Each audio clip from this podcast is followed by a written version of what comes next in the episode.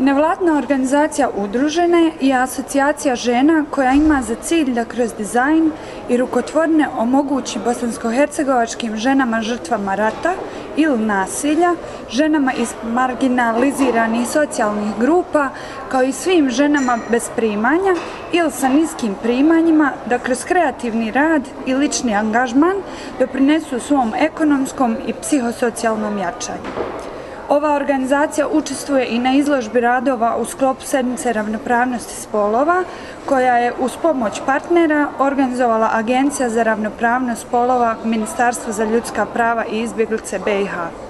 Tim povodom razgovaramo sa Nadirom Škaljć, predsjednicom udruženja. Dobar dan. Dobar dan. E, možete li nam reći kako je rad sa osobama, žrtvama nasilja i rata? Pa, e, prvenstveno e, meni je lično kao kao lični lično e, neki osjećaj e, jedna velika lekcija hrabrosti i, i, i izdržljivosti tih rad s njima on nama su kao da, da, da nam daju nekakvu lekciju i, i, i, i o njihovim kroz sve što su prošle o, o, o sposobnostima i mogućnostima i jačini koje one još uvijek posjeduju i na njihovom angažmanu da, se, da, da, da nastave da žive onaj, e, da pokušaju da nastave da žive normalnim životom. Dakle, to je neka, neka kao vrsta neka lekcija hrabrosti za svi u nas. A um, što se, osim toga, mislim, um, i, i, i satisfakcija neka uh, što omogućavamo tim ženama koje su prošle kroz, kroz uh, užase u toku rata, da e, ponovo steknu samopouzdanje, da e, izgrade ponovo njihove živote koje su bili koji su uništeni u toku rata i, i, i da da kroz te aktivnosti, da kroz taj rad u stvari e, ponovo postanu aktivni članovi društva.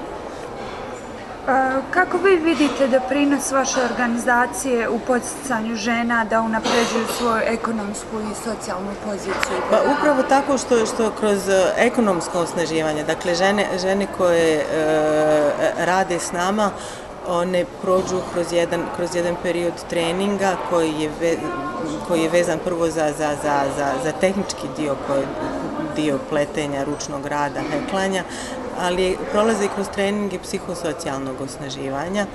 e, i nakon toga su uključene u, u, u, u proizvodnju jer mi proizvodimo o, garderobu za strane dizajnere e, i koji izvozimo dakle, u inostranstvo. E, i Dakle, kroz, kroz, kroz te aktivnosti one e, su osnažene,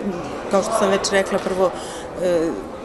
steknu neko samopouzdanje zato što e, zarađuju sredstva za život, e, više nisu e, ovisne ni o, ni, ni, ni o kome, dakle same samostalne su. E, i vidim stvarno u, u, u, njihovim, na, u njihovom načinu e, života i pristupu E, Eh, i društvu i pristupu ljudima, okruženju, da, da to ekonomsko oznaživanje, mogućnost da, da one zarade zahvaljujući njihovim, e, njihovim radom, zahvaljujući nečim što one posjeduju, da zarađuju za svoj, za svoj život, da je to onaj e, eh, veliki dio u, pri nekakvom putu, ka nekom putu, e, da, da, da one postanu aktivni članovi društva, da se bore za njihova prava, zato što prvo znaju koja su njihova prava, e, informisani su o tome, drugo ekonomski su osnažene i e, to su neki elementi koji su neophodni da bi e, one se uključile ponovo u aktivni život i da postanu ravnopravni članovi Bosansko-Hercegovačkog društva. Um, I možete li nam navesti neke konkretne primjere aktivnosti udruženja? Pa kao što je, već sam navela, mi vršimo obuku u, u, u treninge, u, u psihosocijalnom, u stvari, e, socijalnim pravima žena, dakle informišemo ih e, koja su njihova prava ovdje, šta mogu da traže od države, šta mogu da traže od društva. E, nudimo im kroz, kroz e, naše kurseve isto psih, psihološki oporavak e, i isto im pružamo e, treninge, obuku i, usavrš, i usavršavanje u tehnikama pletenja, ručnog rada i tako dalje. Nakon tih e, obuka one su uključene u proizvodnju e, modnih artikala m, koji su namjenjeni za izvoz. Mi smo u kontaktu sa, sa stranim dizajnerima eh, za koje proizvodimo eh, modele po njihovom dizajnu, a mi sami isto imamo, osnovali smo jedan, naš, jedan brand eh, dječje garderobe koji dakle kreiramo, kreiramo modele koje predstavljamo poslije na, na sajmovima u inostranstvu. Ja sam se upravo vratila sa, sa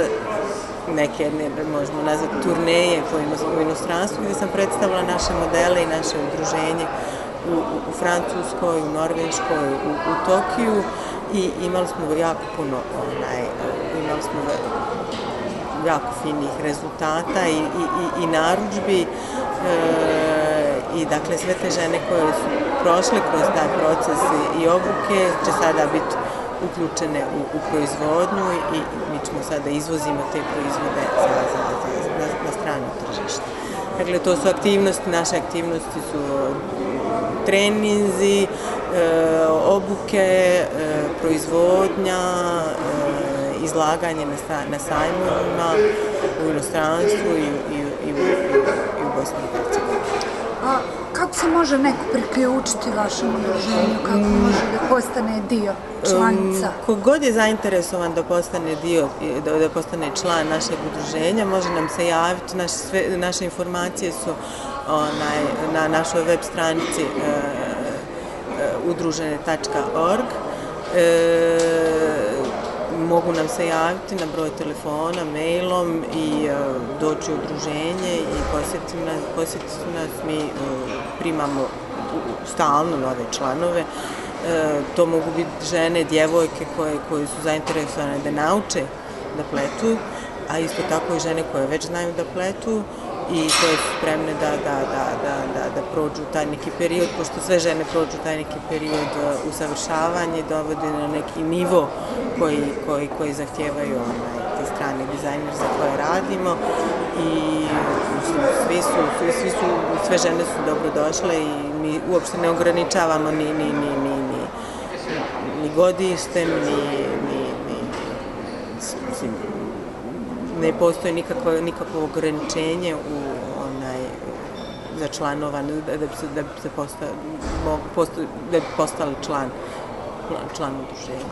U redu, hvala.